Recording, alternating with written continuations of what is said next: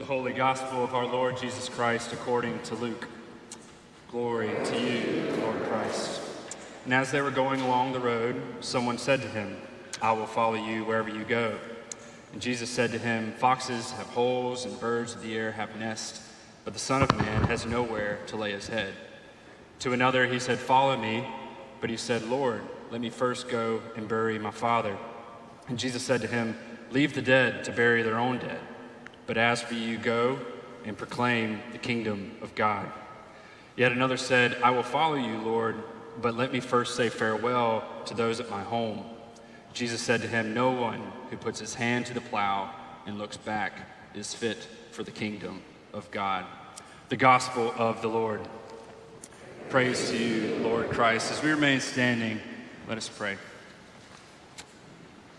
Father, what a gift it is to have your word, to read it, to be fed by it, and to grow to discern its insights. And what a privilege it is to teach it.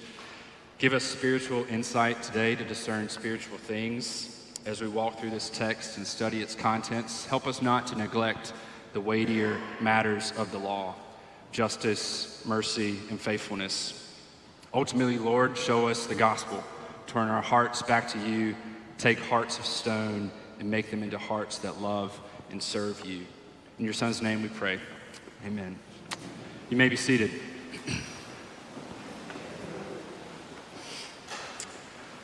We've spent this summer reflecting on the prophetic ministry of Elijah, a man who, in the midst of a broken kingdom, in a broken world, still finds hope on the horizon. It's worth taking a step back, though, and expanding our scope just a bit you may know that in the histories of 1st and 2nd Kings, the narrative of Elijah the prophet seems a little bit odd.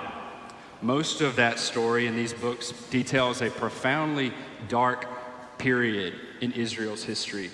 You know, in that story, you have the rise and fall of Solomon, you have the division of the northern and southern kingdoms into Israel and Judah, and you have this long succession of kings and their escapades in war all leading to the most tragic event at all, of all at the end of 2 Kings with the Babylonian exile. So the Elijah story comes right in the middle of this history, at the end of 1 Kings and bridging into the beginning of 2 Kings. So I think we are right to ask what has God been doing with Elijah? Why is this story here? What has God been doing with Israel? What exactly is there for Elijah to have hope in? Are these stories just a breath of fresh air in the midst of an otherwise hard to read narrative, what is that hope on the horizon? If anything, narratively, it looks like the sun is setting on Israel rather than rising. As we near the end of the story of Elijah, we may begin to catch a glimpse of this hope in the call of Elijah's successor, Elisha. The Lord tells Elijah in the few verses before that call that Elisha, the son of Shaphat of Abel Meholah, you shall anoint to be prophet in your place. Elisha then was supposed to be this instrument of justice, and more than just him, there were 7,000 others behind him who would remain faithful. And the text doesn't waste much time in fulfilling this promise, briefly recapping these events in three verses. And so today we, we zoom in on this figure, the man that the Lord has called to take up the mantle of Elijah's prophetic ministry in a somewhat He's somewhat unfortunately named, uh, at least for my sake and pronunciation's sake. His name is Elisha. You know, can you imagine if, if Roy Williams' successor wasn't Hubert Davis, but a guy named Coy Billiams, something like that? It would have been so confusing. Who, who would have known what to say? So bear with me as I work through these pronunciations. So today we zoom in on that figure, and the text provokes us to ask what defines the call? What defines this call of Elisha? We're going to look at the person of the call in the person of Elisha. We're then going to look at the weight of the call. And lastly, we're going to look at the implications of that call. I hope today, as we unpack this call, we all begin to reflect on the callings the Lord has placed over our lives. Do you have a call? Can you describe it? Can you articulate it? Is that call in line with God's call? and whether you are confident in the calling you may have, or perhaps you're trying to discern your calling, or perhaps you're compelled that a call from the Lord has little to no relevance over your life. I hope that through this example of Elisha, we can see that nothing is a more compelling call over our lives than the call of discipleship, the call to invest in the ministry of people, to participate in this mission of God to redeem the world, to answer the call to leave behind a life behind the plow and follow Jesus. So, returning to our question, what defines the call? We first look at the person of the call in the person of Elisha. If you haven't already, please turn with me to 1 Kings 19, 19 to 21. We're going to be sitting there for a bit. It's on page 301 of your red Bible. so we're looking at the person of the call. In verse 19, so he, Elijah, departed from there and found Elisha, the son of Shaphat, who was plowing with 12 yoke of oxen in front of him, and he was with the 12th. Elijah passed him by and cast his cloak upon him. We need to be somewhat careful before we get too far in describing the biography of Elisha. You know, there is this tendency in biblical application and interpretation to want to read ourselves into the narratives of these men. You know, this can become very much so a leadership lesson of sorts. We should remind ourselves that these are unique historical accounts of singular men singular men. Elisha and Elijah are unique men in this sense. Elisha was called to take upon himself the prophetic expectations of the prophets and leadership of Israel, just as Joshua took up the mantle from Moses. These things included a lot of things, but most importantly, perhaps they included a sword. Elisha was supposed to be this last line of accountability to the leaders of those outside of Israel, and if Israel themselves didn't take care of it, he was supposed to take care of it.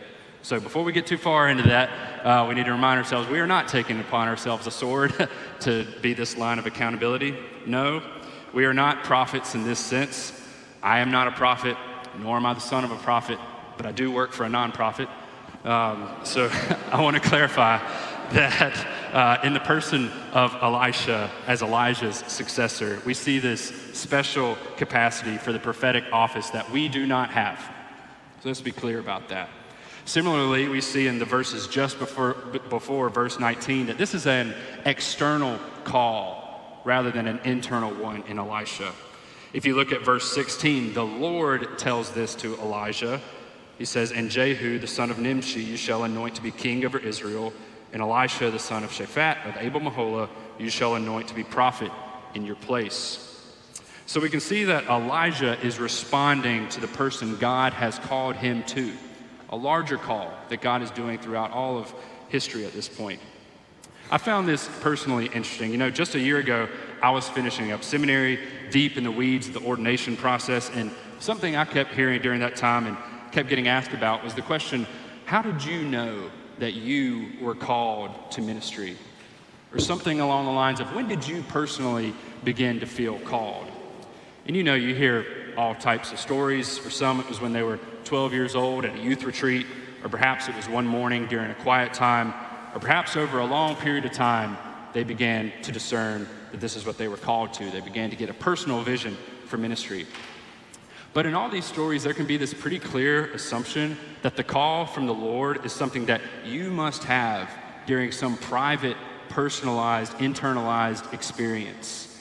In this sense, the call from God is something internal rather than external. But from what we can see here, is that it's not exactly about the one being called. It's not really about Elisha, but it's about the one doing the calling, right? God is doing this thing, and Elisha is just a small part of this remnant of 7,000 that the Lord is keeping faithful. So Elisha's response reveals he isn't thinking so much about himself, but he's thinking about the one doing the calling. How can his call become a part of the larger call of God? So, yes, God's call is both unique and external, but we don't want to take this interpretation too far, okay?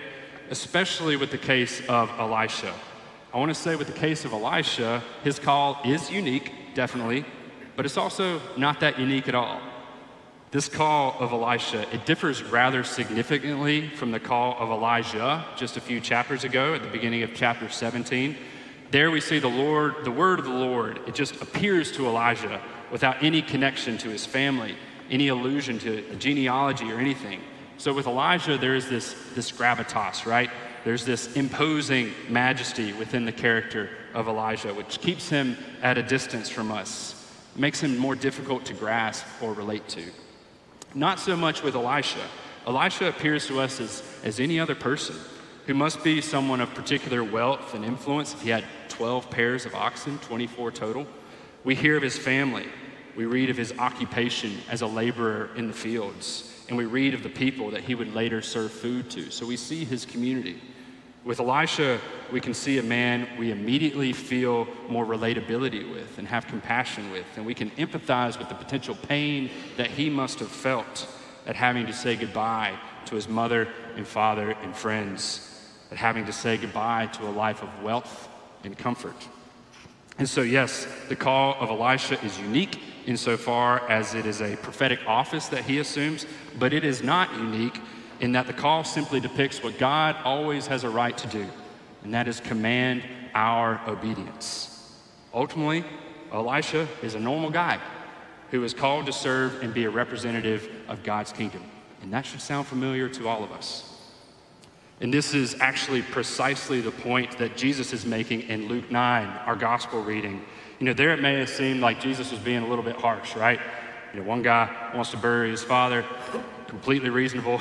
and Jesus says, Let the dead bury their own dead. Yikes. Uh, to the next guy, we find a very similar situation as Elisha. He says, I will follow you, Lord, but let me first say farewell to those at my home. Jesus said to him, No one who puts his hand to the plow and looks back is fit for the kingdom of God. You know, so what's happening here is Jesus enhancing or contrasting the commitment to Elijah with a commitment to himself. I find it's rather the opposite. Jesus is saying, if you want to know what Christian discipleship looks like, a life that's ready for the kingdom, a life that's ready to follow me, look to Elisha. The would be follower in the Gospel of Luke says, I would follow you, Lord, but. And that's the key phrase there. That's the key. Where Luke 9 saying goodbye is an obstacle to following Jesus, in 1 Kings 19, it functions as the entry into kingdom service. There is this humble simplicity and this childlike spirit to Elisha's response. He is a normal guy working in the fields, and the Lord's call meets him and it changes his life forever. Elisha goes back to sever his connections, not to delay his commitment, but to cut all ties with his previous life, which leads us well into our second observation of the weight of the call. So we first look at the person, now the weight of this call. We read in verse 20 that he left the oxen and ran after Elijah and said, Let me kiss my father and mother, and then I will follow you. And he said to him, Go back again, for what have I done to you? And he returned from following him and took the yoke of oxen and sacrificed them and boiled their flesh with the yokes of the oxen and gave it to the people, and they ate. We remind ourselves the relative weight, uh, the relative wealth of Elisha. Like I said, 24 oxen was, was really prosperous. There was a lot of money, and Elisha's level of comfort with that wealth was, was significant. Uh, so significant that the degree of the mantle of the prophet would totally shatter. And Elijah makes a curious statement here, seemingly with less gumption than what Jesus says. He just says, Go back again, for what have I done to you? But Elijah's response again reminds us of who this call is ultimately from. Elijah puts the responsibility on Elisha for making this decision without any manipulation. Elisha must make this choice. And in choosing to take up this mantle, he begins to feel the weight of the Lord's call. How must this have felt for Elisha? The suddenness of how God captures you in his mission and meets you face to face. And now Elisha is willing to forsake land, country, property, and family for the sake of the mission of God. Consider for a minute what Elijah is asking of Elisha. I want you to leave behind wealth, status, family, friends, your livelihood, and the comfort of all those things. For what? What's the return on investment here, Elisha? Well, let's look at Elijah's life so far. He's had to stand up to the king and rebuke him. He's had people seeking to kill him from all around. He's had to execute justice against the prophets of Baal, not always fun. He's been chased out of the country by the queen seeking his life. He's had to hide in the desert, and he's been in utter loneliness and despair in a cave. He lives a life of poverty, utter loneliness, and consistently on a knife's edge from all of this ending, from all of this ending in death. This is the life I'm inviting you into. Elisha, want to come along? The text continues to communicate that Elisha does much more than merely kiss his mother and father goodbye. Rather than putting his hand back to the plow or looking back, he completely obliterates the plow. This is his burn the boats moment. There is no turning back.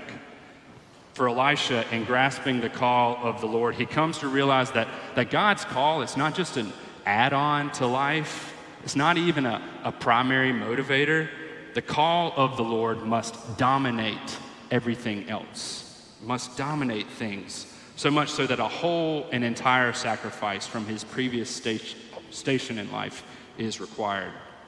For Elisha, the weight of the call demands a certain response. And the first implication is a voluntary and complete break from his former calling. A voluntary and complete break.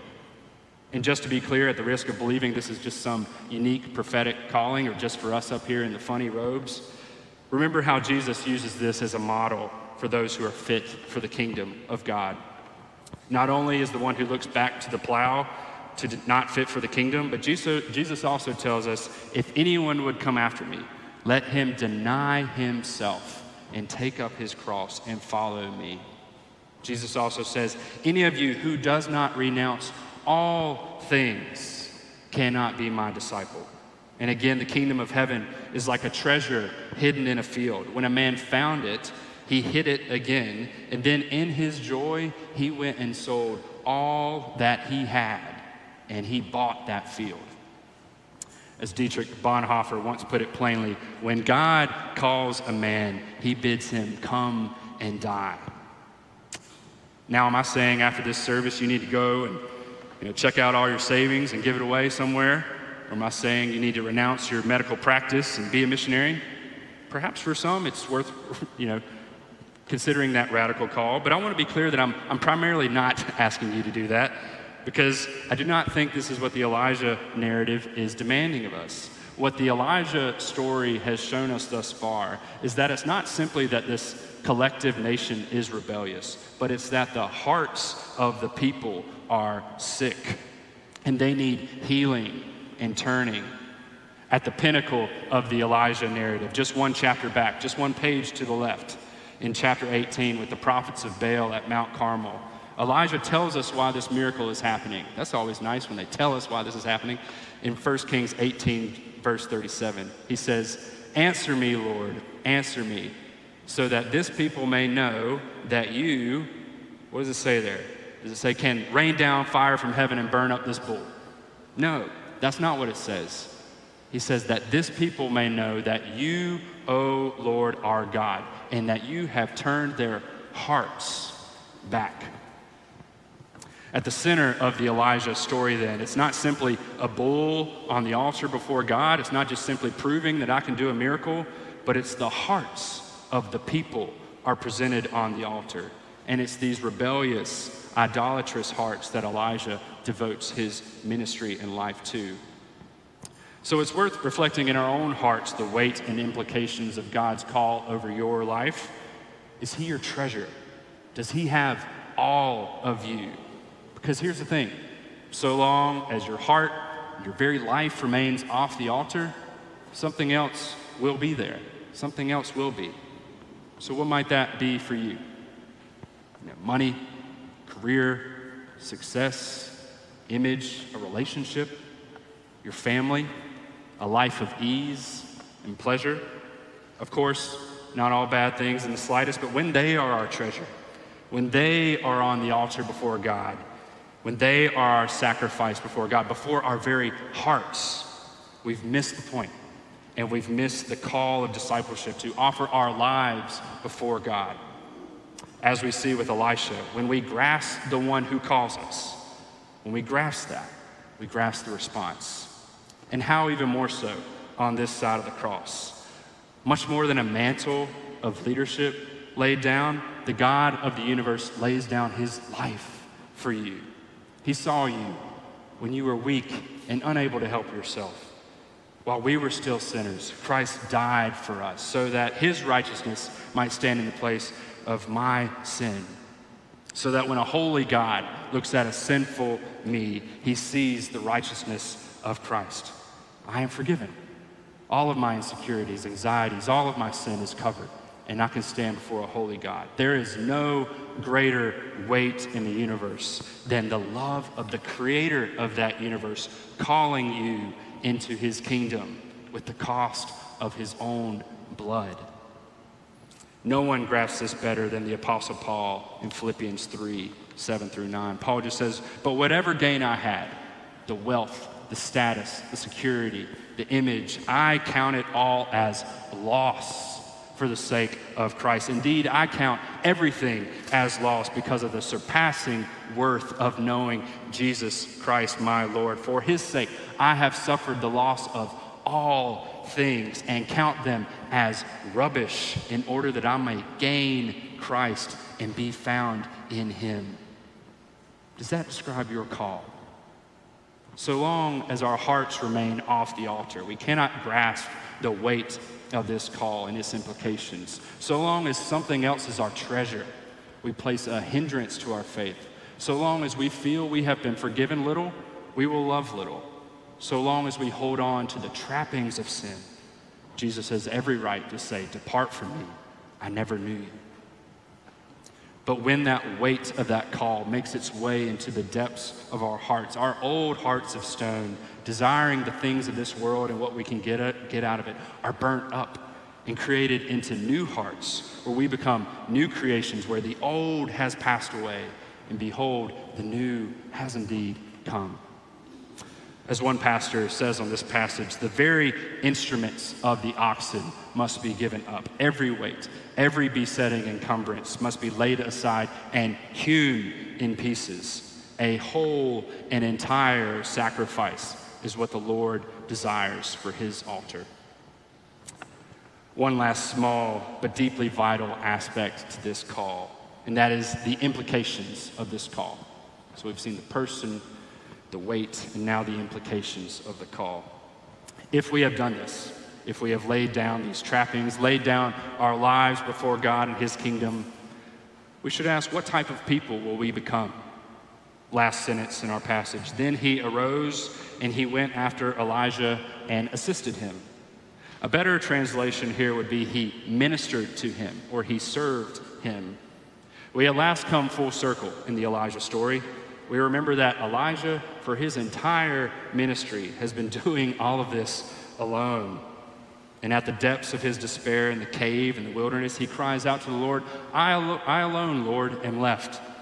For Elijah, then, the depths of despair was not so much his doubt that the Lord existed, but it was more so just the lack of someone, the lack of anyone to do this ministry alongside. But now, Elijah is no more alone. He has moved from the cave back into the harvest field, from the pit of death back into life, from utter loneliness into friendship. It's a beautiful thing and so true to life that often the biggest miracles in life and the most powerful evidences of God's presence is not so much God, you know, showing up in a burning bush or raining down fire from heaven on the altar, but it's in the people that he places in our lives at opportune times, those whom he calls to walk this pilgrimage of life together and to minister to one another. Often in our callings, we want to rise to a position of leadership, to run a program. We want some sort of recognition. But the Elijah story reminds us that in the midst of a broken world, in the midst of a society in disrepair, and for the readers of the histories of the kings looking back wondering what in the world happened to Israel and Judah, it's a reminder that God has not neglected his people. God has not neglected his word. Yes, sin still reigns, and we reap the consequences of sin all around us throughout history. But God's word still moves, and his redemptive plan is unfolding. And we know this through the people that God calls. He is calling a people, he is calling you to be a part of this. and calling us to serve one another. This is just a reminder that we do not do ministry to, to programs or to institutions or things in general. We do ministry to people. We care for, we serve, we disciple, and we invest in people. Over the course of the Elijah story, and especially here in these chapters, here in the midst of a dark point in Israel's history, we've seen Elijah go from a character marked by isolation and death to one marked by relationship and life. Elisha emerges as this first and chief of the remnant of 7,000 that God will preserve despite the brokenness that came before and will come after these prophets. And so the clouds still linger on the horizon for Israel, and the thorns and the thistles may surround us in our modern world. Yet hope still remains on the horizon, and it's within the people of God who respond to God's external call and who, in the midst of their normal lives, their ordinary lives, respond to this extraordinary call from God. And we serve and love one another as Christ has served and loved us. Let's pray. Lord, we pray along with Paul that Christ may dwell in our hearts through faith, that we may be rooted and grounded in love. Help us feel the weight of that call, Lord that we may repent, we may turn our hearts to you. Perhaps someone in here for the first time. Give us courage and strength to recognize those areas in our lives that we have yet to surrender to you. And give us the wisdom to come alongside others in this lonely world and minister to them, encourage them, spur one another on in this faith. We ask all this in your Son's name. Amen.